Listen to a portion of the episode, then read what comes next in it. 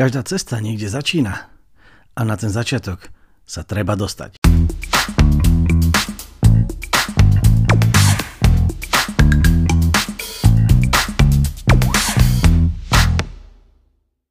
Tak úplne na začiatok by bolo fajn povedať si teda, čo idem prechádzať, pretože sa ma veľa ľudí pýta, čo idem, kam idem, prečo idem a ako idem.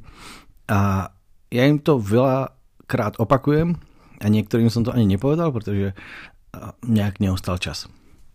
A takže pre tých, ktorí nevedia.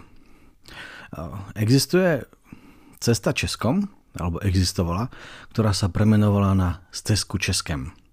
A odporúčam ísť na, na stránky stezka Českem.cz a namiesto toho, aby som nejako zdlhavo vymýšľal a, a popisoval tú trasu, ktorú idem prechádzať, tak uh, ma napadlo, že by som teda prečítal, čo, čo, čo udávajú na svojich stránkach. Takže stezka Českem CZ. Tisíc a tisíc kilometrů dlouhý a první oficiální přechod Česka. Stezku Českem může jít každý. To znamená, že môžem ísť aj ja. A idem. Je jen na vás, kdy, kde a jak se na cestu vydáte.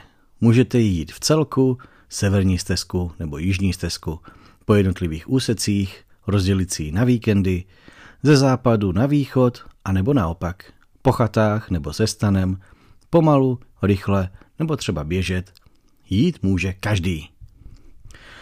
A na základe tejto variability som sa ja rozhodol, že idem teda severnú časť a idem trošku atypicky od najvýchodnejšieho bodu Českej republiky k tomu najzápadnejšiemu bodu Českej republiky.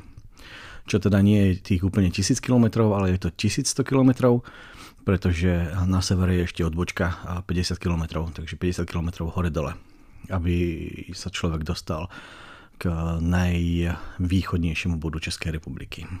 No a čo píšu ďalej?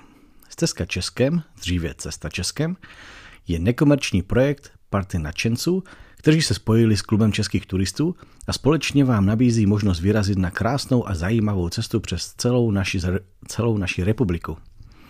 Zde na těchto stránkách stezka cestem.cz naleznete veškeré potřebné informace k tomu, abyste mohli vyrazit do bodka, podrobnou kilometráž jednotlivých úseků, natrasované mapy, typy, jak začít a vše další. A tak ďalej a tak ďalej, plus je tu odkaz na facebookové stránky, kde aktuálne eh, ľudia, ktorí eh, cestu prechádzajú, tak, eh, tak hovoria o svojich skúsenostiach. A je to, tiež tam som a je to celkom fajn vedieť, vedieť čo sa deje, napríklad kde sú divoké psy a tak, kde si na ne dať pozor. No, to, to je asi tak z toho úvodu všetko. Mm, čo ma napadá? Ja som sa teda rozhodol uh, po SMPčke, ktorú som prešiel, uh, že pôjdem teraz uh, tú severnú časť, pretože zase korona a, hranice zavreté a, a kto ho vie, čo ako bude. A zároveň som si povedal, že taká pekná výzva, že po Slovensku si dať zase Česko. A, a keďže SMPčku som tiež išiel atypický, nie atypický, ale z východu na západ, aj keď oficiálne je zo západu na východ, tak pre mňa bolo úplne jasné, že pôjdem zase z východu na západ. A to si myslím, že asi stačí, no.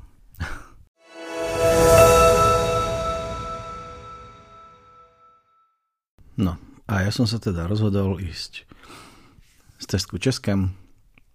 Mám 44 dní na to, aby som to prešiel. A dnes je deň 0, deň, kedy som sa dostal takmer na začiatok. Všetko začalo asi o druhej dnes, keď bolo veľmi teplo a ja som išiel na vlak, ktorý hodinu meškal a pokazil mi moje krásne plány, pretože plány človek si robí, ale vlaky ich menia. Našťastie všetko dopadlo dobre. Vlak meškal iba hodinu, v pohode som si sadol Odviezol som sa, bola klíma, nebolo teplo, takže celkom v poriadku. Až teda na to, že prvýkrát som sedel vo vlaku teraz v korone a no, ako dýchať, dýchať v respirátore 2,5 hodiny, ale som sa dostal do, do Ostravy, kde som mal prestup, tak to bolo veľmi náročné. A, a musel som, alebo musel, no asi nemusel, ale veľakrát som porušil, porušil pravidlo a trošku som si ten respirátor nadvihol, aby som sa trošku nadýchal, pretože to bolo naozaj nepríjemné. Ale inak, inak cesta, bola, cesta bola fajn.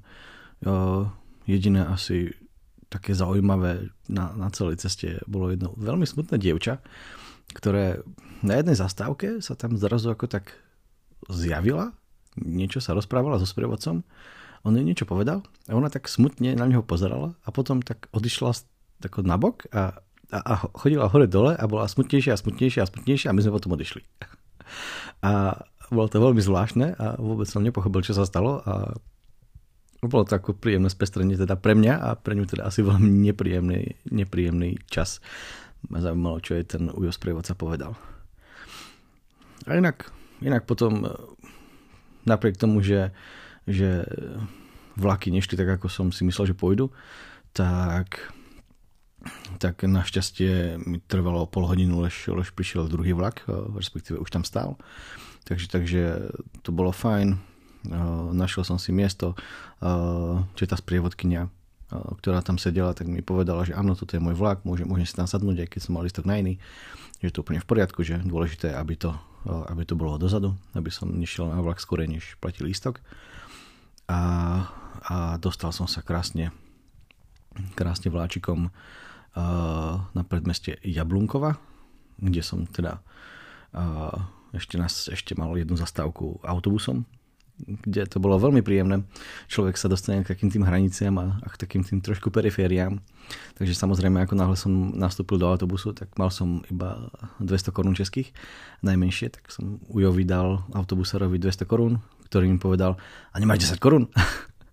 Hovorím, že nemám, tak ako veľmi nahnevaný mi povedal, že no dobre teda, že to je to 17, som ti chcel, chcel dať za 10 a tak by to dal za 10 a ešte ako tak na mňa škaredo pozeral, že akože, ako sa opovažujem, nemá drobné. Uh, no, je to, je to fajn. Člo, človek, človek spozná, o čom je svet. A, a, a vďaka teda Ujovi, ktorý ma teda odviezol a odviezol ma ešte lacnejšie, takže týmto ďakujem. A som sa dostal do, do, do centra Jablunkova, kde som si pozrel, kam mám ísť. Nebolo to nič extra, čakalo ma nejakých 100 metrov prevýšenia do kopčeka, ale ešte predtým som si skočil na kebab, pretože som uvidel kebab a môj kamarát Matej miluje kebab, hlavne keď niekam ideme a vždycky musí mať kebab. A tak som si povedal, že Matej, dám si kebab a dal som si kebab. A kebab teraz jem a, a nie je to zlý kebab. A veľakrát som povedal slovo kebab. Proste kebab. A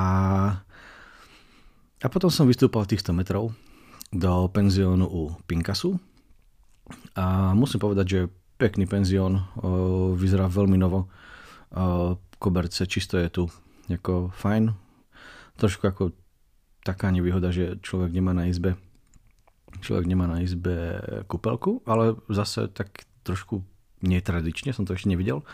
Uh, tu mám umývadlo, ale akože len umývadlo. A, ale, ale fajn, zaujímavé. A teta Alena ma, ma vpustila a bola tiež ako veľmi milá, všetko mi vysvetlila. A stala sa taká nemilá vec, že majiteľ, majiteľ si nechal zarezervovať svadbu v tomto penzióne, ktorá bude zajtra. A, a svadobčania teda, keď zistili, že sa niekto opovážil si rezervovať miesto ako v, tuto v penzióne, tak boli ako veľmi neradi, že oni to chcú mať pre seba, aj keď tu teda nakoniec som zistil, že som tu sám a ešte nejakí dvaja ľudia oproti izbe. A inak to teda nie je nikto. A, a svadobčine teda akože nám dovolili, že teda môžeme tu byť a teda si všetko pozamýkali, aby sme im náhodou niečo nezobrali, asi koláče alebo čo. A možno, možno neveste šaty alebo neviem. A, zaujímavé. A, ale som rád, že, že teda nebol veľký problém a, a teda takto som sa aspoň vtrel vtrel, nevtrel na cudziu svadbu, a, ktorú samozrejme neuvidím, pretože o 7 ráno idem na autobus, ktorý ma posunie ešte o nejakých 6 km bližšie k hraniciam a potom 3 km peši a som na 100% štartovacej hranici. Nie hranici. Na No, dobre, neviem. Ah, takže asi tak. Prvý, prvý podcast, nebudem ho strihať, pretože som už celkom unavený. Bolo to dlhé cestovanie a neviem si predstaviť, že by som to ešte komplikoval viacej, než to komplikujem teraz. Takže asi taký bol prvý deň.